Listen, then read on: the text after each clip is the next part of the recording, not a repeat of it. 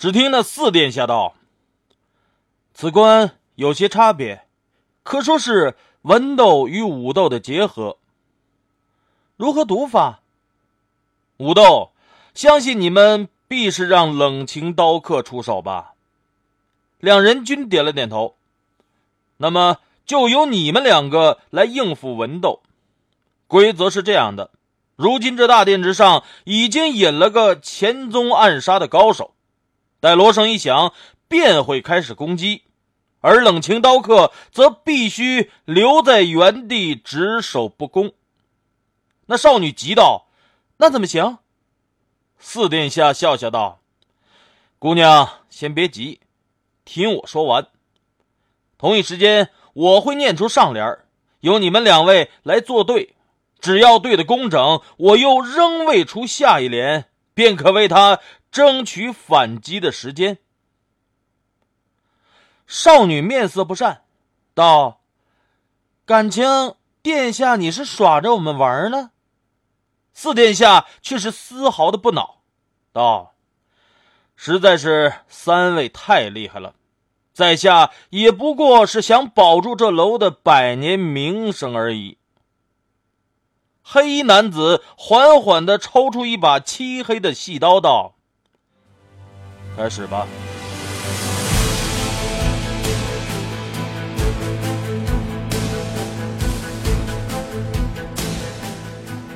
那刀很是奇怪，全身乌黑发亮。刀身极细，且在刀头微微的向上翘起。鼓锣声响起，会场忽然变得无比安静，人群中连呼吸声都几乎可闻。四殿下没有停顿，马上报出了上联：“千金难买千金笑。”这个对子并不难对，在场的大多数都可以对得出来。颇有点跃跃欲试的样子，那少年却是盯着场上沉吟不语，那少女更是一副相当郁闷的神情，坐在一边不予理睬。黑衣男子自然是只能纹丝不动地站在场中央，面上倒是相当的平静。正当人群之中有人忍不住要提醒于他，少年眼中金光一闪，快速道。万岁，易得万岁心。众人还来不及叫好，只觉场中空气一凝，一个身影凌空而下，那速度竟不亚于黑衣男子在第一层时鬼魅般的身影。却只听“砰”的一声，空气中无端的擦出一阵火花，紧接着一道刺目的红光闪过。五秒已到，黑衣男子只是换了个地方，依旧冷然而立。黑刀的刀尖上仍流淌着几滴鲜血。四殿下目光一凝，沉声道：“原来公子才是真正深藏不露的高手，看来我还是低估你们了。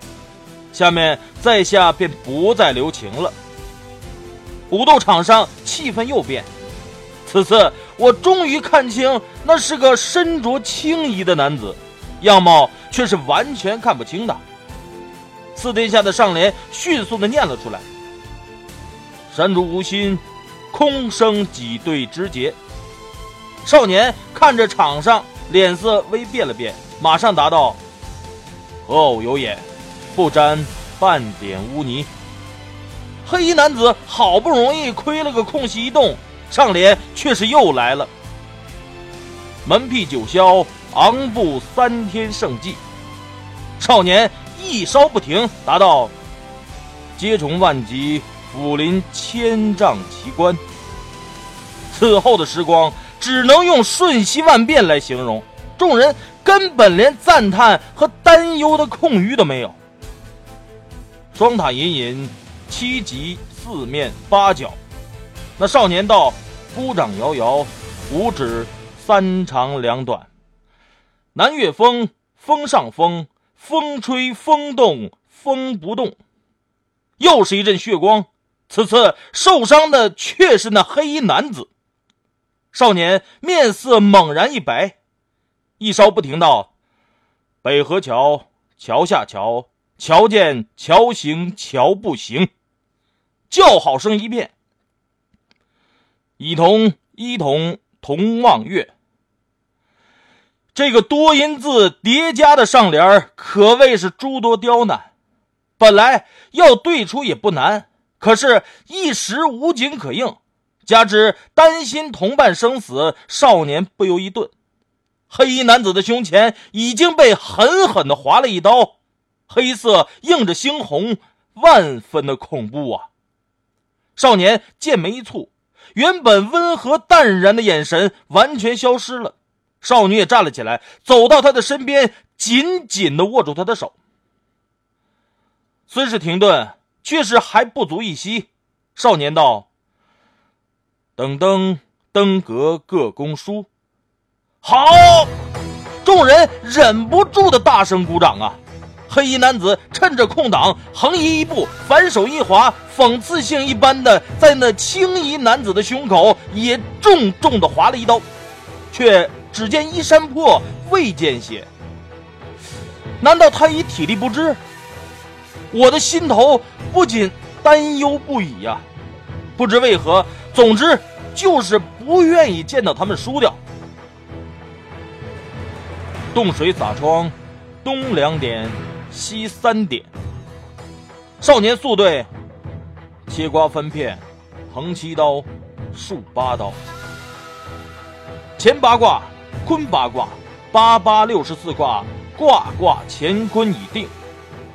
少年面上一红，看了那少女一眼，却仍是马上对道：“鸾九声，凤九声，九九八十一声，声声鸾凤和鸣。”那少女也是尴尬，想把握住的手抽回来，却是不得。四殿下眼波一转，声音又是响了起来：“琴瑟琵琶，八大王一般头面。”此联一出，我们的心中都忍不住的骂他无耻啊！谁都知道那是千古的绝对连他自己也不知，和又哪能有人能在这一瞬之间对得出来呢？魑魅魍魉四小鬼各自肚肠，少女声音清脆悦耳，语调中却又是满是愤恨。正在众人，包括四殿下均愣神的时候，黑衣男子动了。他左拳击出，得到对方的胸前，却忽然化拳为掌。只听一声闷哼，那青衣男子仗剑立在一旁，忍不住单手抚胸，吐出口鲜血。黑衣男子往旁一立，黑刀敬佩的还回鞘内，仍是双手紧握刀把。四殿下心头一慌，一时竟想不出能难倒他们的法子。眼看黑衣男子就要出手，忽然眉头一舒，道：“望江楼，望江流，望江楼上，望江流，江楼千古，江流千古。”我还来不及愕然，四殿下为何又把已经对上的帘子出来呢？却又听他道。我要你另做一对。众人恍然，顿时愤怒不已。对联一事最容易停止思维，一物对一物已然认定，又岂可轻易的改变呢？更何况这种的千古绝对呀！青衣男子调稳了呼吸，双目杀机陡盛，仗剑而上。那少年望了孑然而立的黑衣男子一眼。绝美的脸上第一次露出了冷笑，道：“对不起，你们都输定了。赛诗台，赛诗台，赛诗台上，赛诗台，诗台绝代，诗词绝代。”一阵白光瞬息间在那黑衣男子周围扩散。竟仿佛忽然有条巨龙呼啸而起般，直冲那青衣男子而去。最后的一瞬，我只看到黑刀闪烁着耀眼的白光，带着千钧之势往那青衣男子身上横劈而下。一声震动般的巨响之后，一切都恢复了平静。黑衣男子冷着脸，将黑刀收进了刀鞘，连瞧也不瞧那倒在地上的青衣男子一眼。四殿下有些慌张的跑到他的身边，见他一动不动，声音微有些颤抖的道：“他死了？”“没有。”神医少年一边为黑衣男子止血，一边面无表情的摇了摇头。叶的刀是杀不死他的。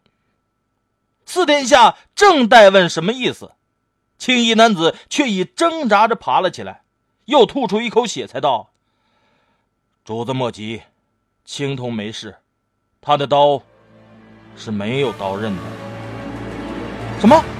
四殿下一愣，我们也是惊讶的无以复加。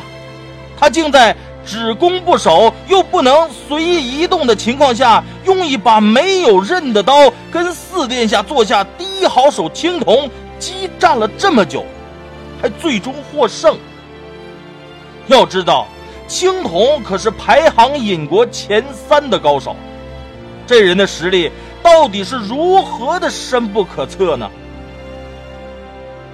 青铜向那黑衣男子抱拳道。多谢公子手下留情。